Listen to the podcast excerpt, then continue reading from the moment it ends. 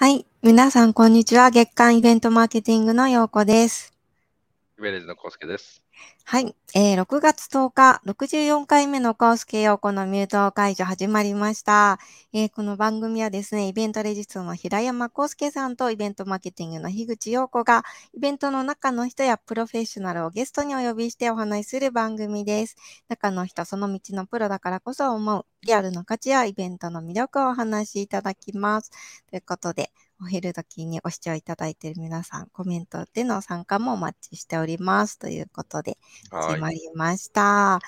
いや、まあ、リモートワークにもすっかり慣れてきましたけれども、うん徐々にオフィスワーク会議などのハイブリッド体制も、あの見られますが、イベントレジストさんではいかがですか？まあ、もともと比較的ね、あのーリモートが推奨してたというか多かったので、あ今でもそうですよね。エンジニアのは方とかもね。なるほど。うちもいただまあ今はだんだんリアルなミーティングも増えてきましたね。うん、だんだんそうですね。会食だったりとか、あ夜の活動も少しずつ増えてきまして、やっぱりそこでしか話せないことなんかもあるな、なんていうことも感じつついますけれども、今日はちょっとマーケティング活動も少しずつ変わってきているかなということもありまして、えーゲストの方にそのあたりも伺っていきたいと思っております。はいということで、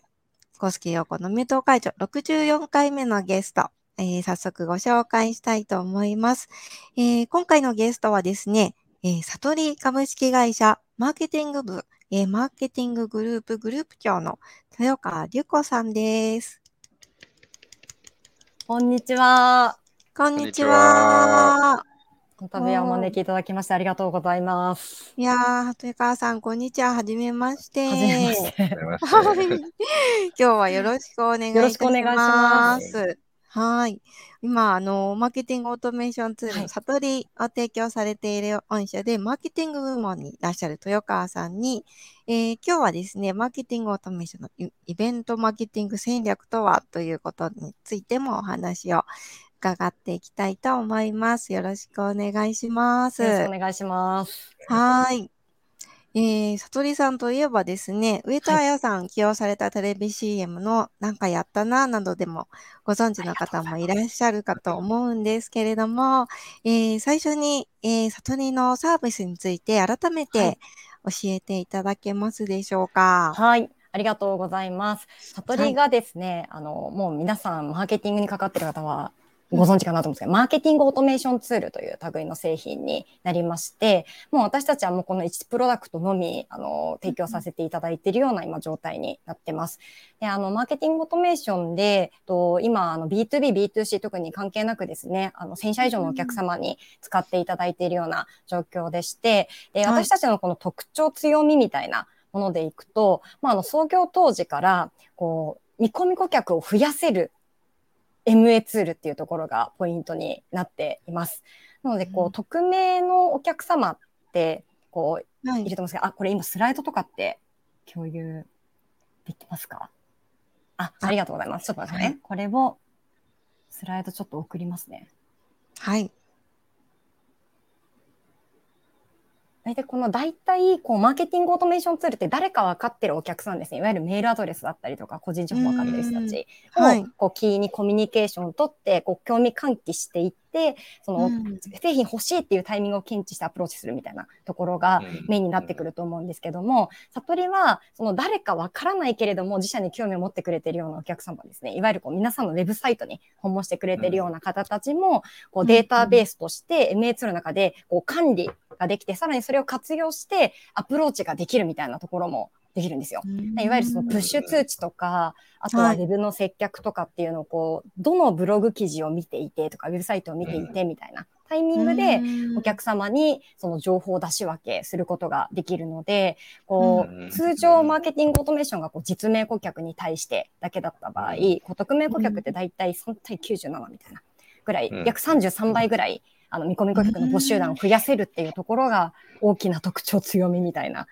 ねえ、部分になってます B2B でもそういっあ、そうです。た比率で。うんはい。そうなんです。なので、この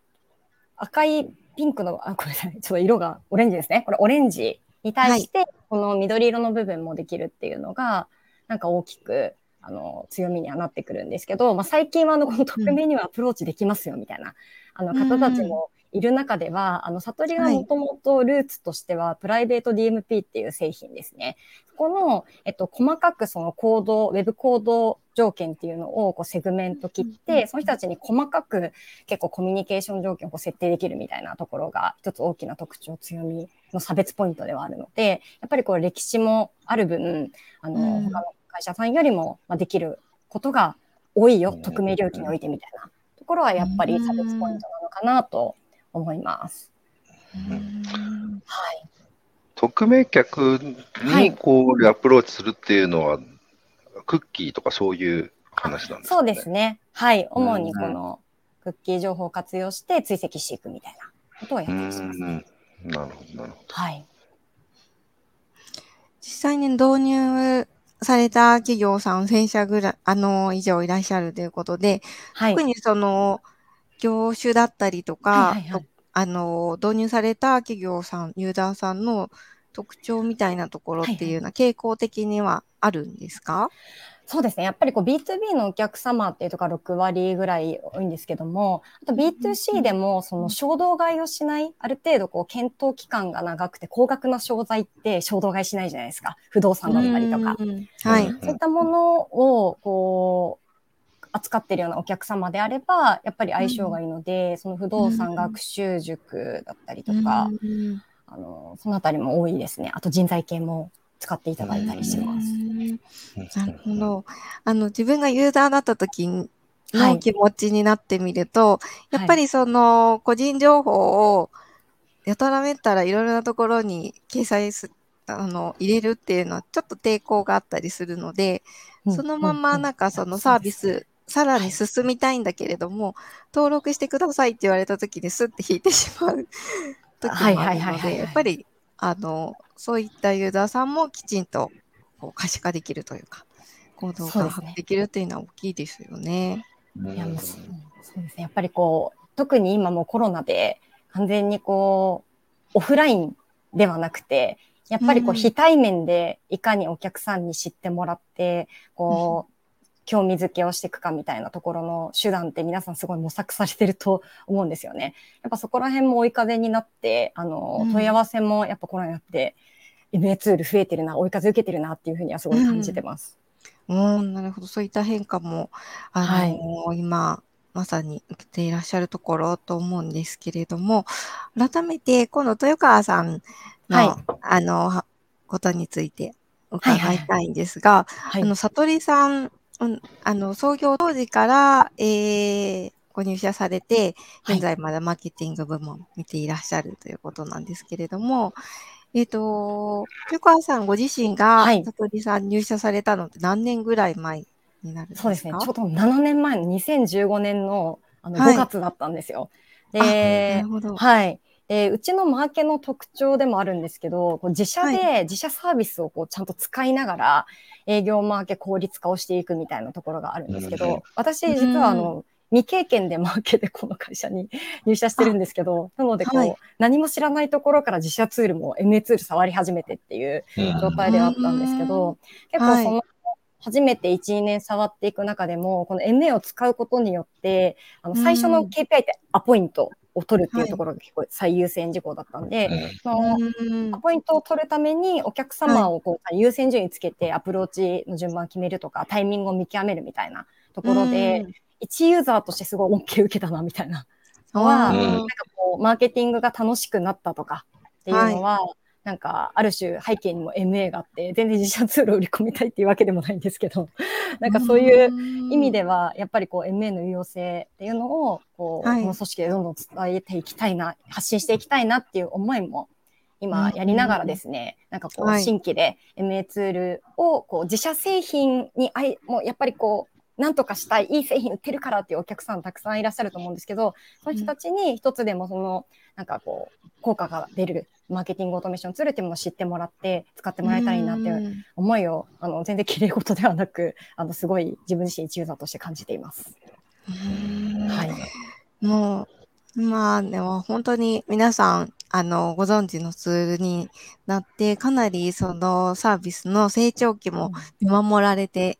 こられたと思うんですけれども、あの、創業当時は5名ぐらいだったから、ということで、現在は、はい、あのもう、と。100名超えましたね。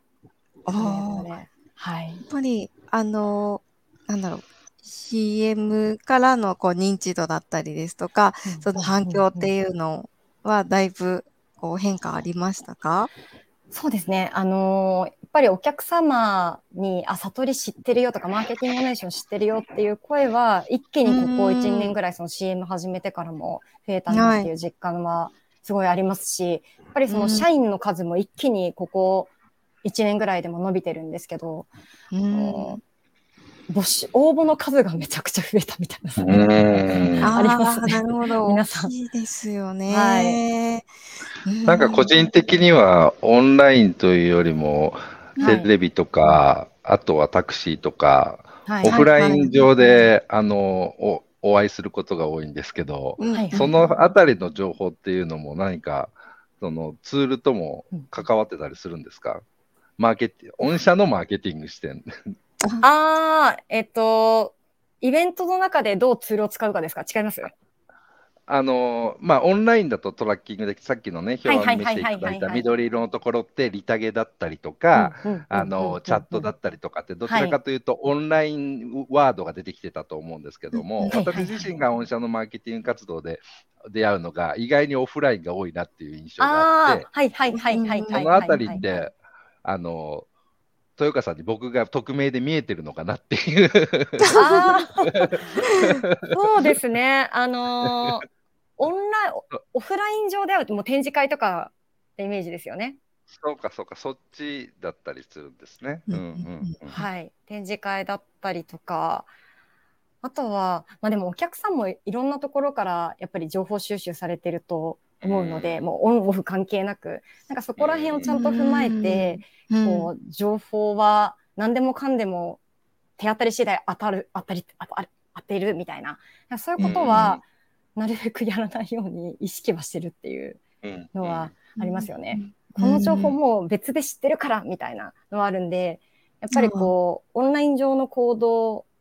データみたいなところももちろんあるんですけど、MA ツールで取得できるっていうのが。ただオフライン上でも、こう、例えば展示会とかでお会いしてっていう場合は、その情報もフラグとして、あの、MA ツールの中で管理したりとかしているので、その属性情報とオンラインの行動情報を掛け合わせて、セグメント切ってメール出し分けたりとかっていうので、なるだけ、あの、お客さんのこう体験みたいなところは意識しながら、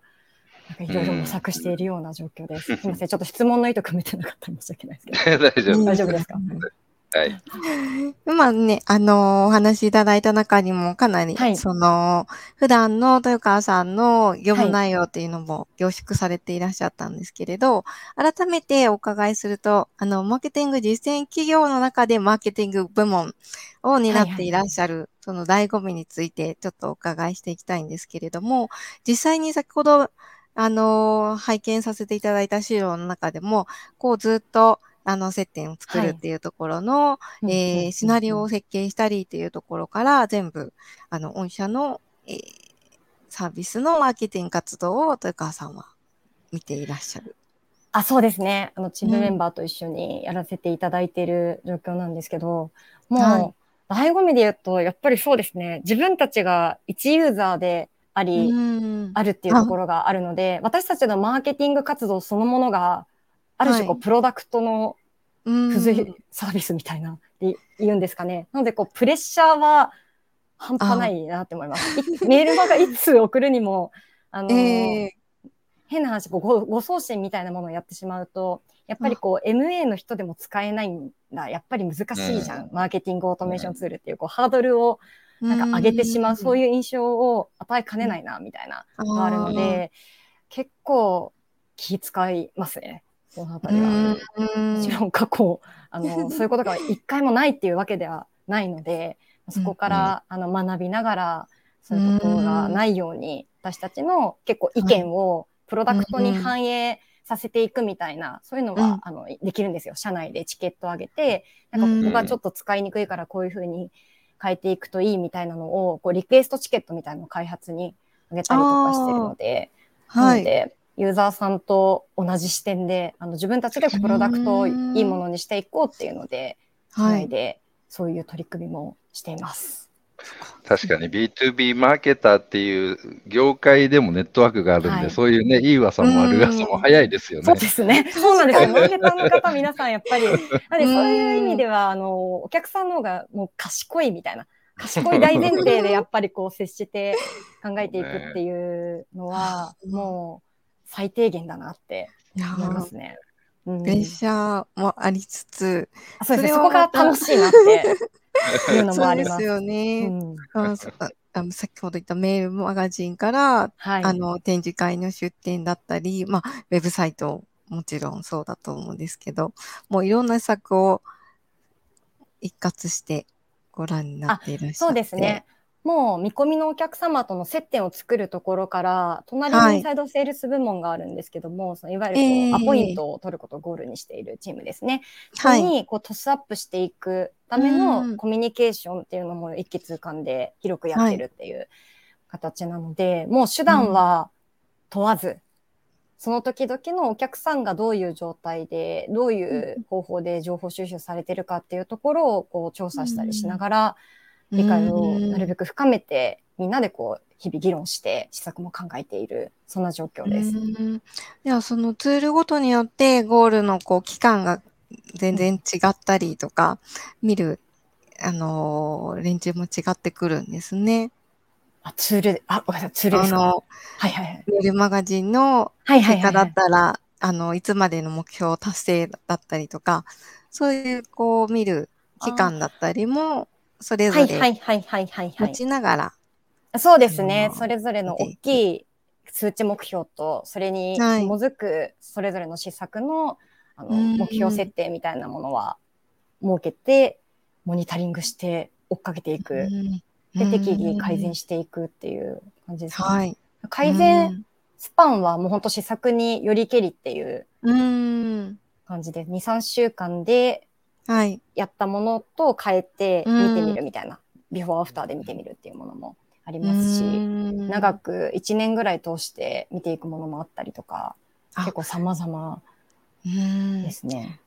そういった中で、まあ、こちらご視聴いただいている皆さんの中にも、はい、あの、作としてイベントを、あの、はいはい、主軸に置いていらっしゃる方も多かったりするので、お伺いしたいんですけれども、はい。あの、会社の中でイベントマーケティングの位置づけって、はい、あの、重要視されていらっしゃる一つなのか、あの、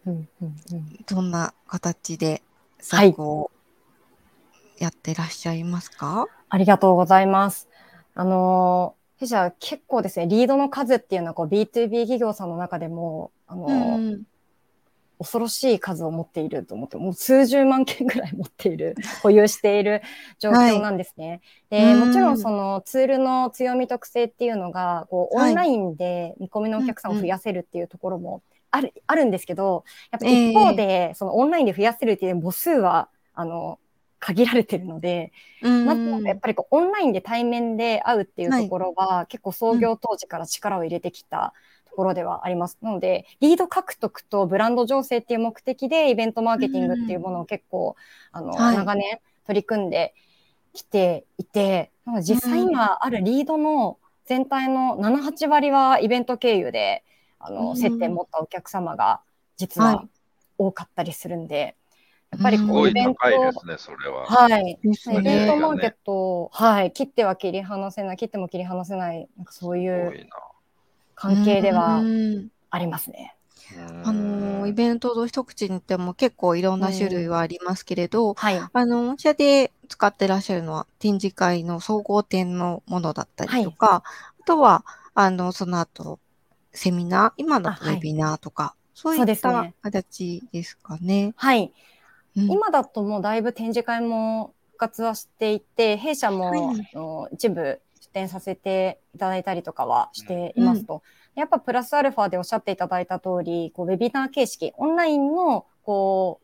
カンファレンス開催とかっていうものも、はい、2020年ぐらいからあの継続して続けてきていまして、はい、そういう中で特にやっぱりこうイベントの位置づけですね、特に大規模なものについては、うん、一番の目的はブランド醸成と、まあ、その結果、あの獲得っていうところにもつながる。はいまずは第一接点持って、えーはい、お客様の個人情報をいただいて、それを MA ツールに入れて、まあ、こう中長期でコミュニケーションとって、こう嫌われないように、お客さんが何かこう欲しいって思った時に、あの思い出してもらえるような状態を、あの作り続けるみたいなところですね。なんかそういう感じにつなげてるので、あの、そうですここでいうイベントの定義っていうものが、その小さい、あの、ウェビナーとイベントの違いって、皆さん様々だと思うんですけど、弊社だと大体数百人規模ぐらいのこう、イベント、ウェビナーっていうものを、なんかこう、イベントっていうの、カンファレンスとかのことをイベントって呼びます。その中の一つが、えっと、はい、知る、知るべのシリーズ知るべという、はい。はい。あの、今、画面、あ、そうですね。はい。これがなんか、他の B2B マーケターの方からご覧になっていても、やっぱりこう、はい、ウェビナーとか、あの、はいセミナーがこう増えてきて、ウェビナーが、あの増えてきた時期に、コロナ禍で、はい、その中でシルベっていうそのシリーズが、あの他の、あの、マーケティングツールなんかの、こう、えー、セミナーよりも、なんというか、ブランディングとして、あの、差別化されていらっしゃるっていうのが、他の、はい。マーケターの方からもこう伺ったことがあって、やっぱりその安付け、タイトル付けとか、そういうことにも、あのー、なんというか、コツがあるんでしょうか？そうですね。あの、もともと結構コンセプト作りっていうところから大事にしているイベントで、実は、うん、あの、そのシルベという、あの、掲げて、やったイベントの最初回が2020年の2月27日のイベントがスタートだったんですけど、はい、あの当時はもともとオフラインでやる予定がコロナで急遽2日前にオンライン開催に切り替えたみたいなものが実は、はい、そうなんですよ。そこの時にあって、でそのシルベっていうものも、はい、の MA ツールをこう知ってもらう目的のイベントではなくて、どちらかというとこう、やっぱり自社のこう製品とかサービス、プロダクトに誇りを持っていて、それをなんとか世の中にこういいものだから知ってもらいたいっていうような方たちに、こう、一歩前に進めるきっかけ作り、そういった情報を提供する場を作りたいな、みたいな。なんかこう、コミュニティって言い方、って言ったら語弊があるね。っていうものを作りたいって思ったので、そういった方たちの、こう、まあ、前に進んでいく様々なプロセスたどるゴールがあったとしたら、そこに向かうまでのこう道しるべみたいな、なんか位置づけになれたらいいよねっていうので、実はいろんな名前候補があったんですけど、しるべっていうものに着地をした。ああ、道しるべのしるべ、ね、あ、そうです、道しるべの。はい。そういなんか横文字だったりが多い世界の中でしるべっていうのがちょっとですね、異質感というか、があって、うん、ありがとうございます。個人のそのあれですね、あの御社の売り込みのセミナーというよりは、そういうキャリアとか、個人が興味があるようなトピックスで、はい、まあ、あのそういうコミュニティ的なこうブランドを作っていくみたいなゴールがあるということですね、シルベには。おっしゃる通りです。ので、あの別で MA を知ってもらうとか、あとはこう自社のプロダクトを知ってもらうとかっていう製品につなげていくような、そういったセミナーは別で、あのあるんですけども、それとはもう別軸で、あの一人一人のこう、確かにマーケターとしてビジネスマンとしてのこうスキルアップだったりとか、キャリアアップみたいなつながるような情報も、提供しているようなものがもうしるべですね。なので、こう自社のプロダクトを成長させていきたいっていうそこを引っ張っていく自分自身も、やっぱりこう、スキルアップデート、経験をアップデートさせていきたいっていう方が多いんじゃないかなというふうに思っているので、まあ、そこのシルベとしていろんな企画を、今だと3ヶ月に1回ぐらいのペースで、大規模に企画をしてやってるようなイメージですね。例えば今、あの、スライドも共有していただいてるんですけど、なんかこう、営業マーケ組織が成果を上げる、なんかこう、活性化するためのメソッドみたいなものだったりとか、あとはもうマーケターが知りたいお金の話だったりとか、うん、キャリアの話とか、全く、ちょっとマーケティングには、まあ、一部関連してるんですけども、なんかこう、マーケティングオートメーションとか、悟りからは結構程遠いテーマでやってます。なので、こう、何か、自分自身がこう業務で進めていくときに一つ手段として MA が欲しいなって思ったときには、うん、あ、あの時にいろいろ背中を押してくれたのが悟りだったな、みたいな風に思い出してもらったりとか、うん、あの、信頼してもらえるような、なんかそういうなんか関係を作る一つのこう手段にしたいなっていうので、結構このシルベイベントっていうものは、なんか立ち位置としても大事にしていきたいなって、社内でも思っているものです。うんなんかこう、今、いろんなコンテンツが、こう、たくさん生まれている時期だとは思うんですけれども、はい、そういう時に、あの、ご自身で、その、新たなものをコンテンツとして、うん、あ、ウェブの記事でもそうですし、イベントもそうなんだと思うんですけれども、はい、こう、作る上で、こう、こだわっているところとか、あの、どうやってそのヒントを、えー、アイディアとして、あの、インプットしているのかとか、日頃のこう、日常会話からメモを取ったりとか、うんうん、そういうふうなことをされていらっしゃるんですか、なんかその辺の、ね、コンテンツ生み出すの今、皆さん、あの、迷われていらっしゃったりとか、悩んでいらっしゃるかなと思うんですけれど。はい。ここでいくと、さ、やっぱお客さんのことを知るっていう、常にやっぱ知り続けるっていうのは大事だと思っているんですけど、そうなった時に、あの、幸いお客さんが同じこう、マーケティングの担当者の方が多いので、その横のつながりっていうので、結構ユーザーの方と、あの、はい、コミュニケーションを定期的に取ったりとか、うん、実はしたりとかしています。あとは、あの、はい、自社のそういった MA ツールだったりとかに、お客さんと接点を持ったこうログみたいなものですね。っていうのが誰でも見れる状態にはなっているので、そういったものを定期的に見てインプットしたりとか、あと横の部門との、まあ、ミーティングとかも設けて最近のお客さんのトレンドだったりとか、どういう活用してるのかっていうところはインプットしてますと。でそれ前提にあとあの結構組織マーケティング組織で考えた時にやっぱりそれぞれ専門性あるメンバーがたくさんいると思うんですけど、なんかこう自分の領域だからっていうので、それを必ずしもやらなきゃいけないっていうには、私の中で考えてなくて、なんか極端な話、もうセミナーじゃない手段の方がお客さんが今そっちを求めて、それで情報収集したい方が多いのであれば、やっぱりそっちに寄せて、あの、コンテンツを発信していくっていう、あの、選択肢も大事だなって思っているので、なんかこう、イベントも、あの、定期的にやり続けるのか、あとはなんか動画で、こう、短期間で獲得できる情報を発信するのか、はい、なんならこうオフラインも交えながらやっていくのかっていうところは、やっぱりその時々のお客さんの動きを見て、そこに合わせて、私たちが合わせていくべきなんだなっていうスタイルでやってます。でもあのなかなかその やっていくってなると今もあのいろいろ模索はしているので100%体現できてるかっていうとまだまだやらなきゃいけないことが多いんですけどね。いやーすごいお話してると、本当常に最適解模索されつつも、自分の中で答えをこう、持たないというか、きちんとこう対応されていらっしゃる。はい、結果踏まえて再度改善策練っていらっしゃるからこそ出てくる言葉だなっていうふうにちょっと思いました。はい。